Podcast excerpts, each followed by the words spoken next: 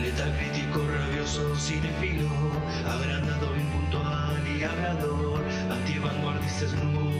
y murciélago crítico, él quiere ser. Buenos días, buenas tardes, buenas noches, bueno lo que sea que estén teniendo ustedes. Bienvenidos a otros podcasts del ámbito murciélago. El día de hoy hablemos de la quinta temporada, estrenada en 2021, de la serie creada por Nick Kroll, Andrew Goldberg, Jennifer Flackett, Mark Levin. Hablo por supuesto de Big Mouth, la quinta temporada, con las voces de Nick Kroll, John Mulas, eh, Mulaney, Mulaney, no sé cómo se diría, Jesse Klein, Jason Mazukas, Jenny Slate, Fred Armstein, Maya Rudolph, Jordan Peele, entre otros. La sinopsis nos revela, un grupo de adolescentes se enfrenta a la bestia peluda más grande de todas, la pubertad. Comedia filosa hecha por dos amigos de verdad, Nick Kroll y Andrew Goldberg.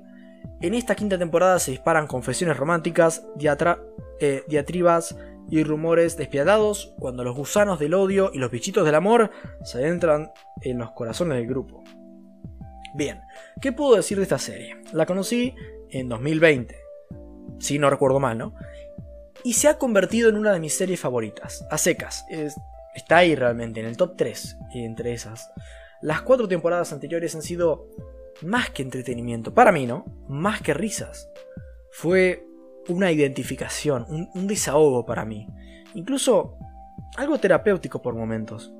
Más específicamente la temporada anterior me hizo muy bien. Siento que me dio ciertas herramientas para cuando tal vez tuviera algún problema, ¿no? De índole personal eh, psicológica, nada psiquiátrico por supuesto, pero aún así me ha ayudado, ¿no? Me ha tocado en lo más profundo, un poco parafraseando al bueno de Antonego de Ratatouille.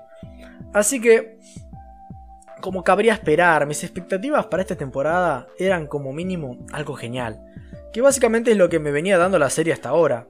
Por ahí, en menor medida la temporada 3, que por ahí es mi menos favorita, que aunque está la crítica ahí, lo pueden escuchar, pero aún así Así que sin más, dilación, y ojalá que con algo de brevedad, nos abocaremos a responder estas preguntas. ¿Es esta quinta temporada de Big Mouth una, una importante desacelerada con respecto a lo que se venía haciendo o rompe la pared preestablecida? Vamos a averiguarlo. Comenzando con lo bueno, algo que es muy importante y me dio un gran alivio fue el darme cuenta de que la magia sigue ahí. Fiu, es un alivio. El humor y la brillantez del gran Nick Kroll siguen ahí. Y bueno, es, un gran alivio eh, poder seguir contando con Big Mouth en mi vida. Big Mouth, no lo de. O sea, puede poner el título Big Mouth y ser una porquería, pero no. Big Mouth sigue ahí. Curiosamente, si empiezo a preguntarles a las pocas personas que conozco, ¿cuál es tu personaje favorito de Big Mouth? Probablemente escucharía a muchos, no sé, Jay o Nick, Jesse, Andrew, por supuesto, ¿no? Pero en lo personal, lo más curioso es que mi personaje favorito es The Shame Wizard. O si lo tradujésemos, el mago de vergüenza, con el gran trabajo de David E. Lewis, el profesor Lupin en Harry Potter. Eh, y esto sumado a lo ingenioso que es el personaje, hacen una mezcla que cada vez que aparece realmente me emociono, ¿no? Porque realmente es como si le pusieran un micrófono a las cosas que me avergüenzan, que no nos avergüenzan de nosotros mismos, ¿no? A veces cuando racionalizo muchas de las cosas que suceden, cuando las digo en voz alta sobre todo, puede parecer algo torpe, ¿no? Y algo obvio. Uh, el mago de vergüenza, qué ingenioso.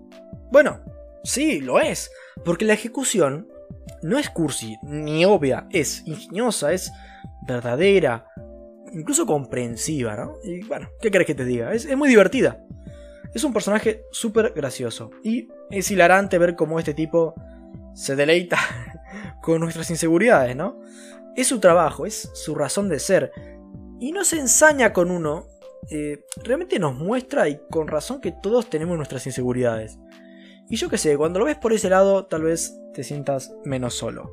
Hablando del guion y la historia, me gustó mucho cómo manejaron el tema del amor y los celos. Que, bueno, no deja de ser el núcleo, el tema de esta temporada. La anterior fue el tema de la ansiedad y la depresión, y bueno, esta trata de amor, celos y odio. Creo que no lo podrían haber hecho mejor, en serio. Tal vez yo, en lo personal, no me puedo identificar demasiado como si pude haber hecho con algún tópico de alguna temporada anterior, pero aún así creo que funciona bárbaro. Pasando un poco a lo negativo, aun cuando pienso realmente que han manejado muy bien el, tema del amor y los celos y eso.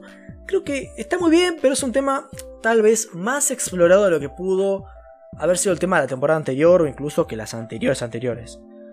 Van a un lugar ya bastante explotado y le dan su toque, pero tal vez no es tan rompedor como la serie suele tenernos acostumbrados. Pero insisto, no está mal.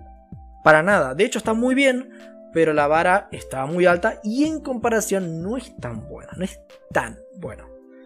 Ahora pasando a algo tal vez más puntual, sin entrar en detalles, un momento en la temporada en el que se rompe la cuarta pared de forma bastante fuerte, digamos.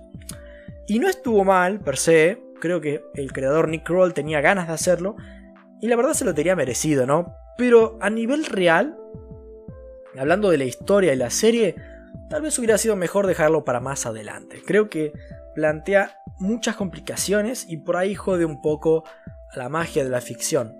No estuvo mal ejecutado, pero en mi opinión hubiera sido una carta que hubiera sido más inteligente conservar, tal vez hasta el final del partido.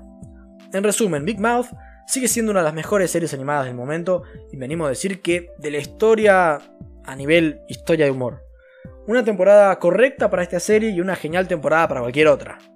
Big Mouth, la quinta temporada, mantiene la magia que ha hecho a esta serie genial y me hace querer abrir mi boca bien grande para recordarle al mundo que esta serie es digna de ser vista y para decir también obviamente que le doy un 8.3 a esta temporada. Muchas gracias por escuchar. Eh, realmente fue un placer, siempre hablar Big Mouth es un placer y no puedo esperar, en serio, no puedo esperar hasta que salga la sexta temporada. Siempre cuando la termino de ver es como, fuck, no voy a tener Big Mouth en mi vida hasta un año y pico, así que bueno. Ojalá que se apuren y se dejen de joder, manteniendo la calidad, por supuesto. Muchas gracias por escuchar y buenas noches. Porque soy Batman.